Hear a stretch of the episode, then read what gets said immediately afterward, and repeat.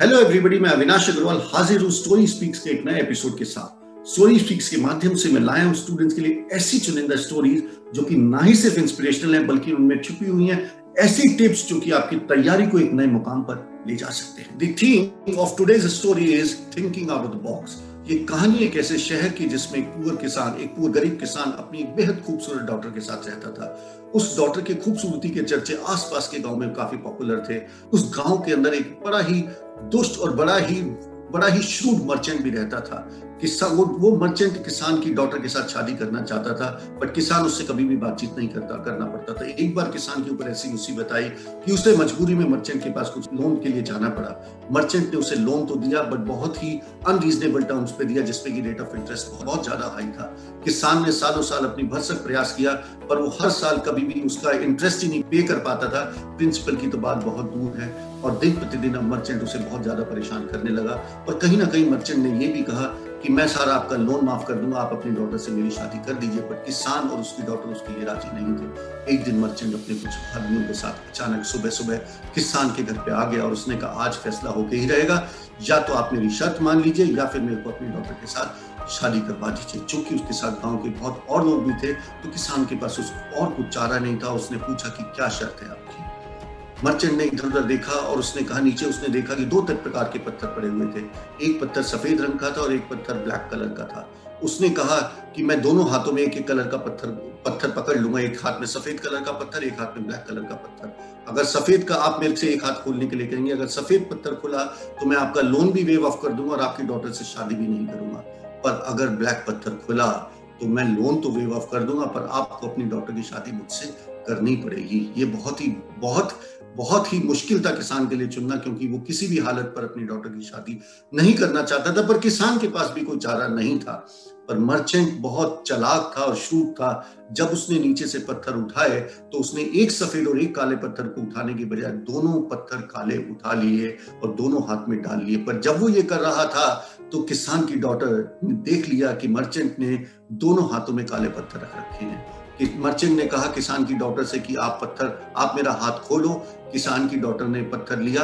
हाथ में स्वाभाविक से काला पत्थर था बट किसान की डॉटर ने हड़बड़ाहट सी करके उस पत्थर को नीचे डाल दिया। और उसने कहा आई एम सॉरी मर्चेंट मैं इस पत्थर को संभाल नहीं पाई और हड़बड़ाहट में मेरे हाथ से ये पत्थर निकल गया है। तो आप अपने दूसरे हाथ का पत्थर खोल दीजिए। जिस कलर का पत्थर आपके दूसरे हाथ में है, स्वाभाविक है, दूसरे कलर का पत्थर नीचे गिर गया हुआ तो मर्चेंट ने झेप मेटते हुए हाथ खोला तो हाथ में तो दोनों पत्थर काले थे तो दूसरे हाथ में भी काला पत्थर आना था, पर काला पत्थर दूसरे हाथ में था, माने जो पत्थर गिरा, वो पत्थर फिर स्वाभाविक हो गया कि वो पत्थर मान लिया गया कि वो व्हाइट था। इस तरीके से, इस तरीके से किसान की डॉटर की हाजिर जवाबी presence of mind thinking out of the box की वजह से, ना ही वो उस विकेट और शूड मर्चेंट को मर्चेंट को पाठ पढ़ा पाई बल्कि लोन भी माफ़ हो गया और शादी का जो टेंशन था या शादी का जो उसने शर्त रखी थी, उससे भी उसने अपने आप को फ्री कर लिया। इस कहानी से हम देखें तो स्टूडेंट्स बहुत सारे लेसन सीख सकते हैं सबसे पहला तो जो लेसन है वो मैं ये कहना चाहूँगा that you have to be focused on the movement you have to be always present you have to be always present and you have to be always focused on the movement when you're focused when you're present in the movement it allows you to give your 100% tension 100% attention and 100% concentration on it इस कहानी से हम बहुत सारे lesson सीख सकते हैं सबसे पहला लेसन है being focused in the moment allow you to center all your attention and concentration on one activity that you're trying to complete and then only then you can come up with an out of box idea दूसरी चीज ये है जो इससे हम सीखते हैं that success is not only about thinking out of the box success in today's competitive examination or success in today's world is not only about thinking out of the box It is about thinking beyond the box in fact आपके साथ एक बहुत खूबसूरत सा किस्सा share करना चाहूँगा। बहुत सालों पहले की बात है। मैं दिल्ली से बॉम्बे जा रहा था। फ़्लाइट में मैंने देखा कि मेरे बराबर में एक पचास पचपन साल के प्रोफेसर बैठे मैंने देखा जेई के काफ़ी सारे उनके पास कंपेनियन थे। बातचीत जब शुरू हुई तो पता चला कि वो जेई का पेपर पेपर सेटर रह चुके हैं।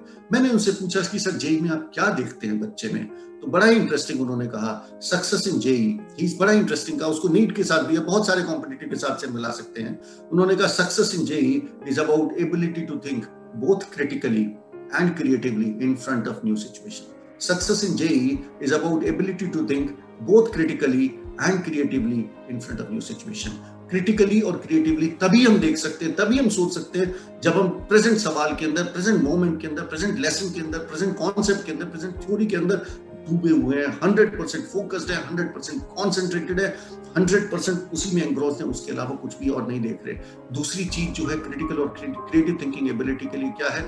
बहुत सारे बच्चे करते हैं, जब प्रॉब्लम सॉल्विंग करते हैं, कोई क्वेश्चन उनसे नहीं होता है तो वो तुरंत सोल्यूशन की तरफ़ भागते हैं। तो जब भी हमसे कोई सवाल ना हो तो हमें आगे की तरफ़, माने सॉल्यूशन की तरफ़ नहीं भागना, हमें पीछे की तरफ़ भागना है। पीछे की तरफ़ फंडामेंटल है, माने जो कॉन्सेप्ट पे वो क्वेश्चन बेस्ड है, उस क्वेश्चन का सोल्यूशन देखने से हमारा कुछ भला नहीं होगा।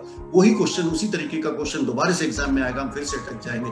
बजाय सही रास्ता ये है कि उस क्वेश्चन की थ्योरी हम पढ़ें क्वेश्चन दिमाग में रखें थ्योरी को धीरे धीरे पढ़ें। इंटरनेशनल रिसर्च कहती है कि 70 परसेंट चांसेस हैं, अगर आप फोकस्ड अप्रोच के साथ थ्योरी धीरे धीरे पढ़ रहे हैं यू हैव 70 परसेंट चांसेस कि आप उस क्वेश्चन का सोल्यूशन उस थ्योरी में से ढूंढ लेंगे। और हज़ारों और बच्चे हैं जिन्होंने उसी क्वेश्चन का सोल्यूशन उसी थ्योरी में से ढूंढा है।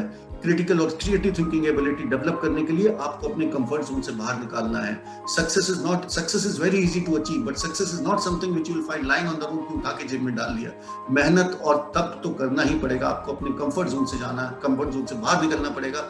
लगातार थोड़े थोड़े थोड़े थोड़े थोड़े थोड़े हाई लेवल ऑफ़ डिफिकल्टी जो है, आपको के क्वेश्चन आपको करने पड़ेंगे। और एक ही लक्ष्य के साथ आप हर दिन, हर घंटा हर मिनट अपनी तैयारी को कीजिए कि मुझे आज अपनी तैयारी को एक अलग लेवल से लेके ले जाना है। ज़ीरो से शुरू करूँगा, पर और मेहनत करूँगा, तैयारी को आगे लेके जाऊँगा। और मेहनत करूँगा, और मेहनत करूँगा। माने इस लक्ष्य के साथ जब आप करेंगे कि अपनी तैयारी को रोज मुझे अगले लेवल पर लेके जाना है, तभी आप क्रिटिकल और क्रिएटिव थिंकिंग एबिलिटी डेवलप कर पाएँगे।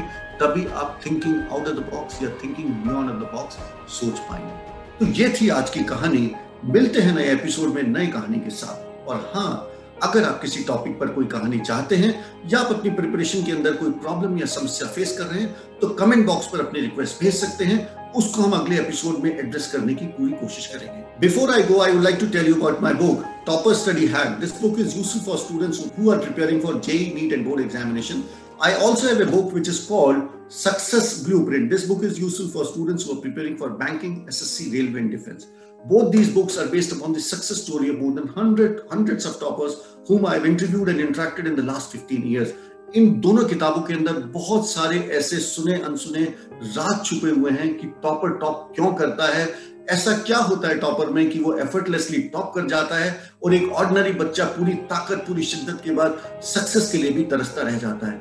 ये बुक्स ना ही सिर्फ़ इंस्पिरेशनल है, बल्कि बहुत सारे टॉपर्स के स्टडी सीक्रेट भी आपसे शेयर करेंगे। इसमें हम बात करेंगे कि टॉपर्स किस तरीके से गोल सेटिंग करते हैं, किस तरीके से प्लानिंग करते हैं, किस तरीके से प्रॉब्लम सॉल्विंग स्पीड को बढ़ाते हैं, किस तरीके से अपनी स्पीड और स्ट्राइक रेट में बैलेंस करते हैं, कैसे ऑब्जेक्टिव टाइप पेपर को अटेम्प्ट करते हैं, क्या डिफरेंट स्ट्रैटेजीज हो सकती हैं रिवीजन को कैसे करना है? एग्ज़ाम से दो हफ़्ते पहले क्या करना है? दो महीने पहले कैसे करना है? Thank you bye